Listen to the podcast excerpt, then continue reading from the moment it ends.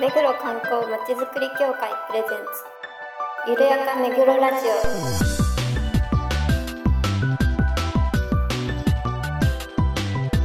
この番組は目黒に関することをゲストを交えてゆるやかにお届けする観光トークバラエティです。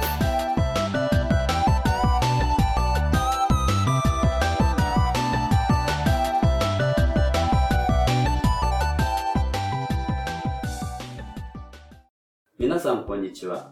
目黒観光まちづくり協会事務局長の石田です。この番組のパーソナリティを担当します。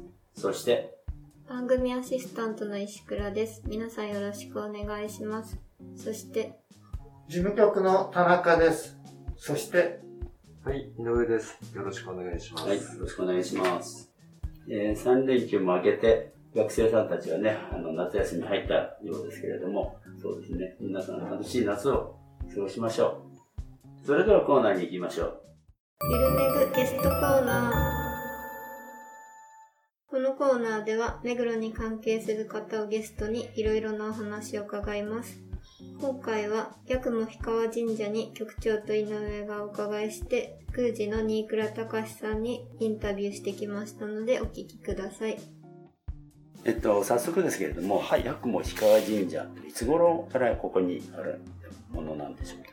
そうですね、もう本当にはっきりした記録という形で、えー残ってはいないので、うん。もう伝え聞いた、はい。えーところだと、もう本当に、まあ、昔々村人たちが、まあ、神社って成り立ちは、あの誰かもちろん偉い人が来てここに神社を作るぞっていうようなものよりも、そこで暮らしてる村人たちがやはりこのここに神様がいるっていうことをじゃあここに神社をってことで人がだんだん集まれてだんだん徐々にこう大きくなっているようなとこでで私がもう生まれる前からある資料だと本当にここにはあの707年とありますがあのここれははっきり実際には記録では何もありませんので、うん実際には、えー江戸時代一番残っているところの手水のところに奉納された安政6年という彫ってありますので、えーそれからあとちょっとした記録で、まあ、1800年ぐらいのところからはある程度今の規模にうんなっていて、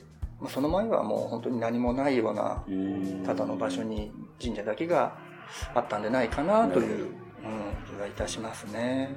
で、それから、えー江戸が終わって、明治うん。になって、で、時代がそこからまあ大きく変わってはい。いきますけれども、で、明治時代になって、明治の最初の頃に今度学校を、これからは時代としては、ちゃんと作っていこうっていうふうに国も動き出していって、で、その時、えーまあ、明治の本当にえー5年、6年とかそのあたりにそういう政令が出て、まずはまあ、寺子屋というか。えーえーそういうものをこうというので、あの、私の先祖である、あの、新倉藤十郎という人が一番最初の教師として、であの、まあ子供たちに教えるようなことをしていて、で、だんだん増えてくる場所。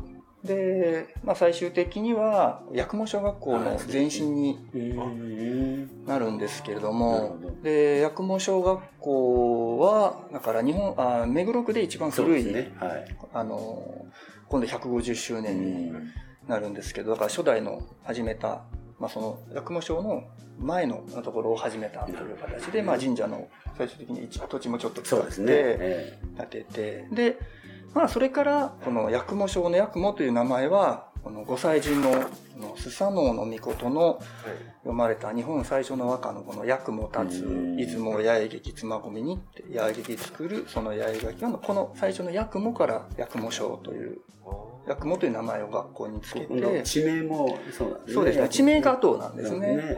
八雲にあるから八雲省ではなくてうん。八雲省が先うに、ん。あ、そういうことなんですはい、ね。できてでもあの八雲ってその日衾村だったところはいがはい八雲とかなっていったのはもうえー昭和に入っての全然後なので地名の由来はって言われたらえー八雲小学校。なるほど。八雲小学校の由来はって言われたらこちらの。あの当時 えはい。ー、大元なんですね、はいここは。そうですねあのやはりこう先祖がそういうことをもう明治の最初の頃にも始めておりましてまあそういうこともあってというわけでもないんですけど私もずっと教員をあ、ああ、そうなんですか。はい、大学出た後に、まあ、すぐにこうお宮に入るわけではなくて、ええちょっと自由にさせていただいて、はいはい。えー学校の教員をずっと、あのーしておりまして、そうなんですか。はいなので、しばらくは神社は、まあ、実家でありながら、あのーフルタイムで学校で教師をしておりまして、なるほど。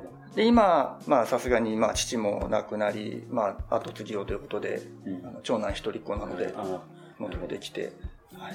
まあ、教員も好きなのでね、実は今、専任は辞めましたけど、講師として、あー、そうなんですかえ。じゃあ、お忙しいわ少けだ。しだけ、あの、通っておりまして、まあ、実は、今日もこの後午後は、あーそうなんです 授業に行くんですけれども、いやそれは、ありがとうございますまあ、。それも一つの血筋でも、やっぱり 教師の道でもあり、神社の、神職でもありというところは、代々続いているところですね。はい。ちなみに何何代目になるんですか？あそれもちょっと、はっきりしたのはわからないですが、本当にこう、えー父とか祖父とかもずっとやってきておりますけども、まあ、この新倉家というのが、私の父は長男で、この氷川を、ん。まあ、ホームなんですけど、で、あと次男は、えー深沢神社というところで深沢。で、三男が熊野神社を。ええあと、まあ、し親戚ですと、あの、小山台に宇佐神社というのがあるんですけど、世田谷区。だから多分祖父の、うん、代とかだと、もう、あの、氷川が本部で、あの、この世田谷のちょっと南の方とか、目黒のこの南の方とかは、もう数多く、うんその、法務者に対する刑務者という形で、えー。たくさんずっとつながりはあったらしいんですけどもね。うん。まあ、あの、兄弟でずっと父の代はね、やってまして、まあ、はい。というわけで。この、あの、いつも来てね、はいあの、本当に気持ちが落ち着くなって、はいあの、参道のはい。まっすぐのね、うん道を本当に歩いてくると、あの、気持ちが落ち着いてくるなっていう、本当にいい参道だなっていつも思うんですけれども、このあの、本殿の方では何かあの、ここはあの、皆さん知らないでしょみたいなところあるんですかね。あそうですね。まあ、あのー本殿のお宮自体もね、すごくこう木造で、うんあの、作りが古い。まあ、今新しいのを建てていくと、どうしてもこう、あーまあ、法律上というかね、防火の面でで、すねえーあの、鉄筋とかでね、コンクリとかで作るお宮の神社が多いんですけど、やはりまあ、ずっと残っている古い木でできた、あの、お社であるというところ。えーそれから、まあ昔からあるので、まあちょっとした彫刻というかね、彫り物なんかをうん。お参りの時にちょっとこう目を上に向けていただければ、あの、お賽銭箱の上の方に、この竜の彫り物であったりとか、えー左右に、えー、幕の彫り物であったりとか、それから、この、狛犬ですね。狛犬なんかも、えーこちらも古い大正時代とかに奉納された、えーものですが、まあ、ただ、えー怖い顔で見張ってるっていうよりは、子供をね、そうだ、ー抱いている、だ抱いてる。子供を抱いている狛犬がいるんですよ。はい。そちらなんかも珍しい。そうかはい。あの、狛犬が好きな人でも、あ、ここの狛犬さんはとても優しい感じのうんこの子供をもう、あの、いいですねって言ってくださることもありますね。でちょっと中を覗いていただくとね、この、大正11年に奉納された大きなあの剣が飾ってあるんですけれども、まあ、スサノオノミコトというのは、大和のロチを退治して、雨の村雲の剣というのを、うん、そうですね。この手に入れたという、最まあ、ありますので、うんなので、あの昔、えー当社でこう、祈祷して、まあ、願い事が叶ってお礼参り、はい、をするという時に、その刀を奉納すするという習わしがあったっていうのを聞いたことがあるんですね。だから、私、幼い頃聞いたのは、昔々は刀がいっぱいあったんだ。おー。まあでも、あの、戦争とかする時に全部、教室 もうないという、うん。らしいんですけれども、うん。まあ、多分もしかしたらその一つかもしれないんですけど、あの、大正のあの11年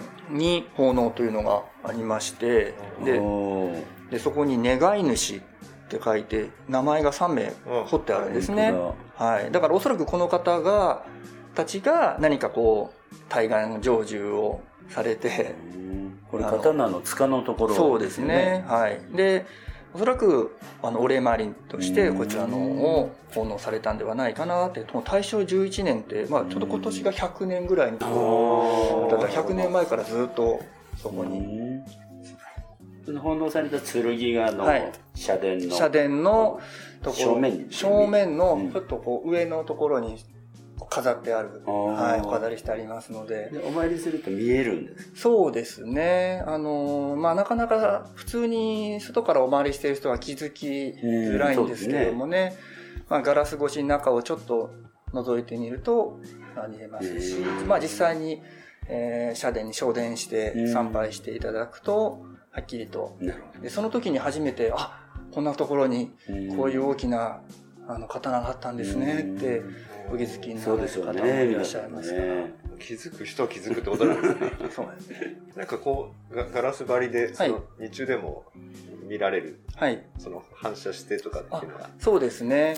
あのーまあ、社殿のところはガラス越しにね、中をこう、覗いていただくこともできるんですけども、あの本当に天気のいい日の昼間ですと、あのその、ガラスがこう鏡のように、えあのー映りまして、こう参道と、うん。こう特に今のね、緑の綺麗な季節ですと、うん。あのそれが一面自分がお祈りしてるガラス越しに神様をにお願いしつつ、えー鏡に半透明の鏡に映る参道の姿っていうのもちょっとご覧いただくと、とても清々しい気綺持ちになる。麗そうですね。なるほど。それとあの、えー赤菓子のね、はい。えー、と大きな株あの赤菓子について何かあのどんな言い伝えがあるんですよそうですね。まあ、こちらのまたご祭神の、あのー一柱である、大国主の御事はい。というのは、もともとは、まあ、稲葉の白うさぎという話で有名なんですけども、もともとは薬の神様とかでもあるんですね。あの、えそれなので、まあそういうところもありまして、まあ昔々、こう、誰が言い始めたかはわからないんですけれども、木の皮を煎じて飲むと、こう尺が、まあ尺といってもいわゆるこう、今言うと差し込みというか、急に、まあ時代劇なんかですとね、あ、持病の尺がというああ、ねそうですね。あ、そそういうようなですね。はい、あるんですけども、まあ、それに限らず、もう体調が悪くなった時に、そちらをこう煎じて飲むと治るという、そういう言い伝えがありまして、まあ、もちろん、あの、実際に昔々私のおじいちゃんがそれで治ったって聞いてますのでっていうお話も伺ったことはございますし、で、まあそうは言って、じゃあ我も我もとなってしまうと、当然木というものはどんどんどんどん削られえーなくなってしまいということで、まあ今では、あの、まあご神木としてね、あの、お飾りをえーしている。で、もちろんその木の皮というものはないので、まあ代わりに紙でできたお守りを今は、もしそれがという方には用意してるんですね。で、そのお守りというのも、氷川神社のあご神父というのがあって、中に小さなこう紙が入っていて、その昔はそれを切って、小さく切って、それを薬の代わりに飲んでいたというお守りなんですけども、これもずっと私が生まれる前からあるんですけども、まあ、さすがに今はね、飲んでくださいとは 言えませんので、お守りとしてお持ちいただくんですけど、昔々は本当に飲まれていたというのは聞いたことがありますね。こう記録というと歴史となるとはっきりした証拠となるんですけども、まあ言い伝えとか伝説、伝承というのは、あの、そこがはっきりしないものでも、それに対して、あ、本当に効き目があった、あよかったっていう人々たちの皆さんの参拝される方のお気持ちが、どんどんどんどん一つ一つのこの伝説とか言い伝えになって、今にもずっとえー続いているものですので、あの、まあ中にはね、あの神社とかそういったものは科学的根拠であるとか、証拠はあるのかとか、えーそういう、まあ信念の方もいらっしゃいますけども、それは歴史、また別物ですから、伝説というのはもう、今もお参りにしている方たちがいろんな思いを持ってお参りしていただいて、で、また新たな言い伝え伝説が、あ、ここのお参りしてこういうことがあってよかった。あ、じゃあ私も行ってみようかなとか、で、またこういうことがあった。それでまた未来にどんどんどんどんつながっていく、その記録である歴史とはまた別のそういう良さというものが伝説にはね、作り話ではないんですね。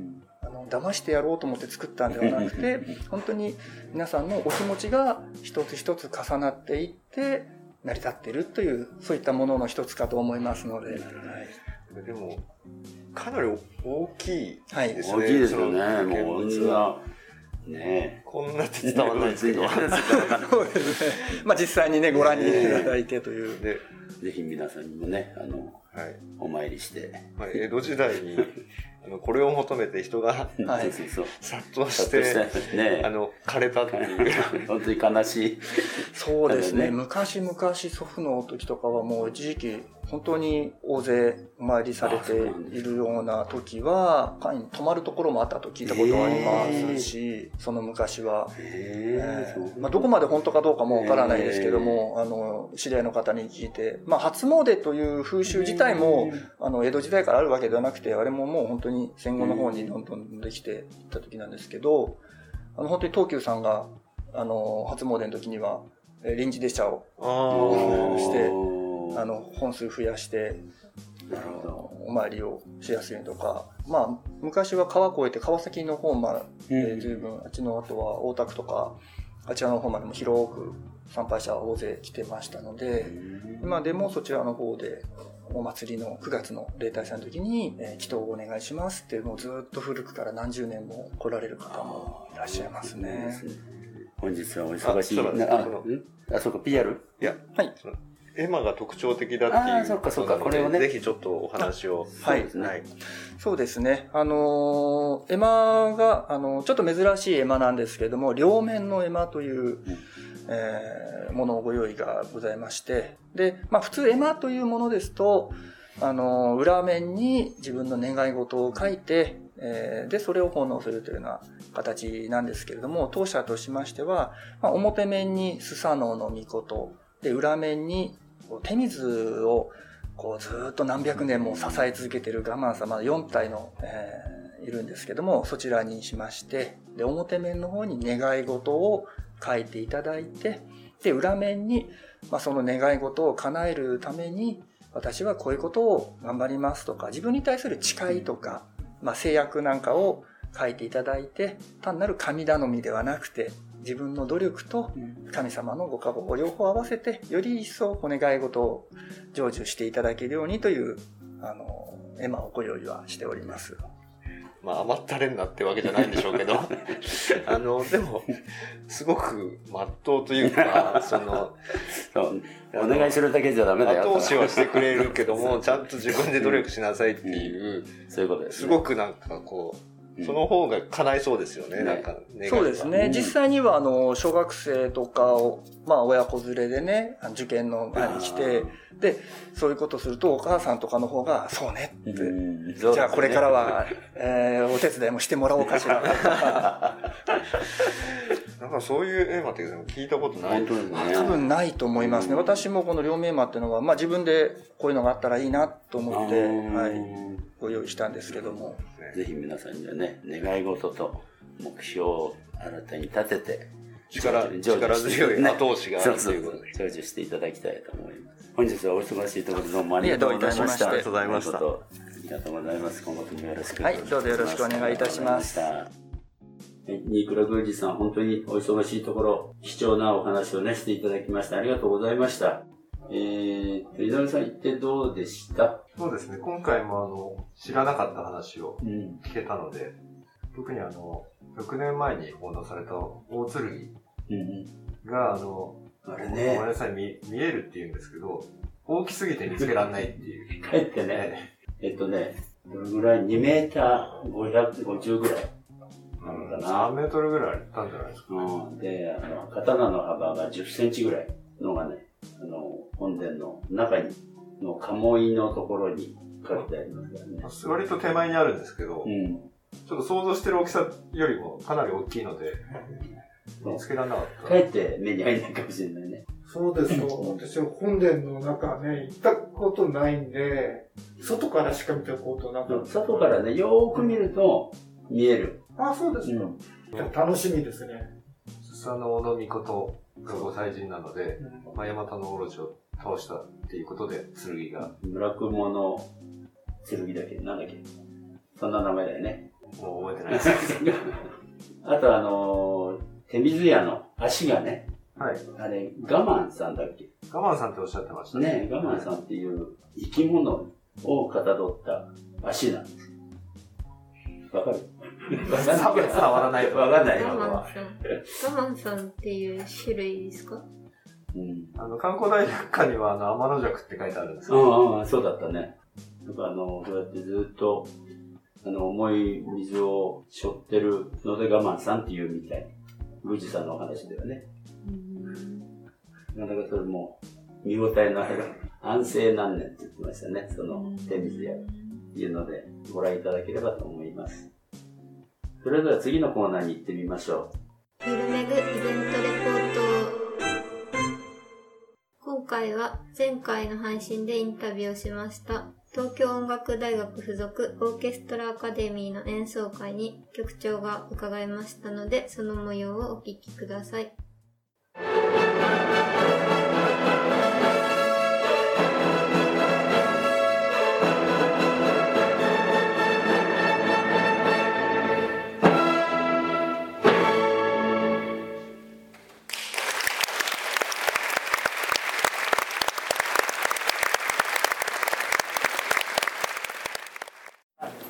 と、今演奏会が終わりまして、私のお隣にお座りいただいた、えーお二方にちょっとインタビューをしたいと思います。よろしくお願いします。お願いします今日はお二人は音楽大学の関係ですか？いや、えっ、と、私がコンミスの古市さんの友人ということで。あはいなる。ほど。えっと、コンサートマスターって言ったの第一バイオリンの女性の方ですよね。はい。え、いつぐらいからのお友達？小学校1年生です。はい。すごいですね。はい、あの彼女がずっと頑張ってるのは、うんまあ、知ってるところはほんの一部だと思うんですけどあの知ってたのでこういう形で見れて嬉しいなと思ってますあ、見たのは初めて？初めてですえっと、えーオーケストラ初めてだとおっしゃってましたけど、どうでした？もう本当にあのオーケストラっていうかあの音楽聴くのは好きなんですけど、うん生でやっぱり聴くと音の違いとかがすごい分かって楽しかったしそうですね。ごいなとやっぱり迫力がね、はい違いますよね。コンコンサートマスター、えっ、と。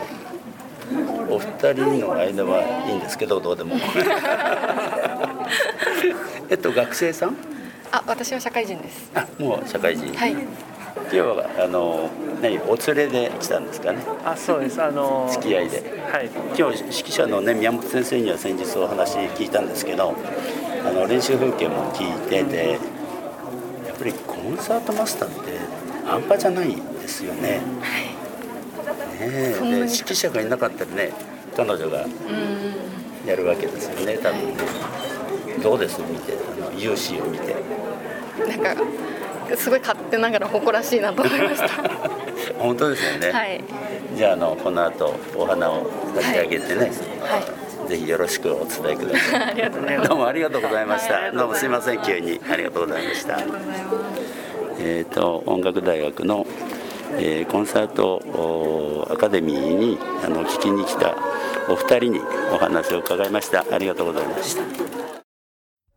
はい、私なんかあのインタビューのところで間違えてましたがあのコンサートアカデミーなんてねあのお話出ましたけどオーケストラアカデミーでした。であの聞いたお二方があの真ん中の私が座ったらお隣にカップルで、ね、いらしたのであのお話聞いたんですけどえお花持ってたんでねあの関係者ですか？って聞いたらコンサートマスターの小学校からのお友達ということでした。で、あの、練習を聞いたときには、あの、交響曲のベートーベン交響曲第7番でしたっけね。あれが、あの、冒頭だとどんな曲かわかんなかった。知らないと思ったんだけど、全部聞いてったら、あの、今宣伝で、えー宝くじの宣伝やってるじゃないですか。ジャンボ。ジャンボ宝くじ。あれに出てくる曲タララーン、タチャーン、タチャン、タタタタチャン、タタタタチャン、タララン。あの曲でした。うんそこ聞いて、ああ、この曲が第7番っていうんでね、あの、よく知ってる曲だって言われてたから、だからよく知ってるわって思って聞いておりました。石倉さんは音楽は、あの、なんだっけ、クラシックはわからないって言っておりましたけど、はい。どんな音楽が好きなんですか？ここで言ってもしょうがない。本当どんだけ下手くそになってるんですか、関係ない話になっちゃうんですけど。まああの、やっぱり、えっと、生でね、聴くと、すごく迫力のあるオーケストラ。うん本当にいい経験しました、私も。田中さんは、オーケストラとか聴くことあるいやオーケストラは聞いたこと、はっきり言ってないですね。オペラとか一回聞いたことあるけど、それはオーケストラじゃないですからね。あとバレエなんかはね。バレエはな何回かあの、パーシモンホールであるとかでやった時には、はあの、何回か行かしてもらって、聞かしてもらったりなんかしたんでね、よかったなと思います。あと、今度の東京音大のホールでね、えっと、クラシックコンサートっていうのは一回も聞いたことがないので、地域の方に、あの、オープニングでやった時はね、聞かせていただいて、うんうんうんうんあの時はこの会場がでしてよかったなーなんてちょっと思っていたことがあって、今度はやっぱり近いから足運べばね、いいなーなんて思ってたところですけどね。はい。結構カカジュアルな感じだったんですか？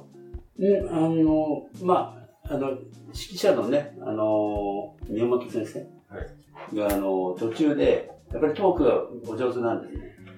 で、あの、指揮ここでやりたい人って言って、あの、最終的にはお子様二人を、こうそこで、じゃあここを演奏しようと。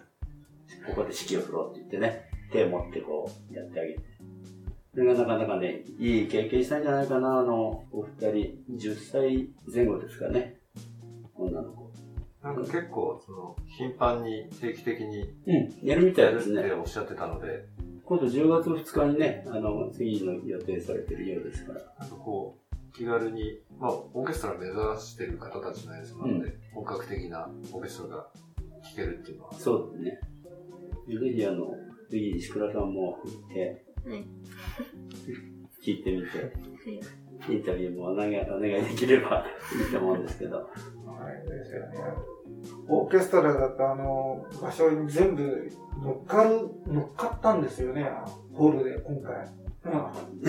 そうもちろん、もちろん。全員っていうか、いや、でも、数が。小小規模にやったんじゃないですか？だから、あの、大規模じゃないんですね。36、7、40弱ぐらいかな。40人ぐらいですかね。そうするとやっぱり、場所としては、ちょっときつくいい感じになっちゃう。あ、でも、うん、そうでもないですけどね。で、あの、時間もちょうど、あの、1時間で2曲。で、途中、あの、えー、トークショーが。トークもあるので、あの、飽きないですよね。じゃあ、うん。今度似たようなのが、企画があれば、うんぜひ行ってみたいですね。そうですね。そう、なので10月2日に確か次のが予定されてると思うので、ぜひ聞いてみてください。僕でいい、うんうんはい。えっ、と、今回はね、あの、八雲氷川神社さん。あの、本当に参道がね、あの、まっすぐ、あの、森に、あの、包まれたいい参道ですね。ぜひ、あの、皆さん行ってみてください。また、あの、東京音楽大学、あの、オーケストラアカデミー、とても聞きやすいお世話になってますので、機会があったら、ぜひください。よろしくお願いします。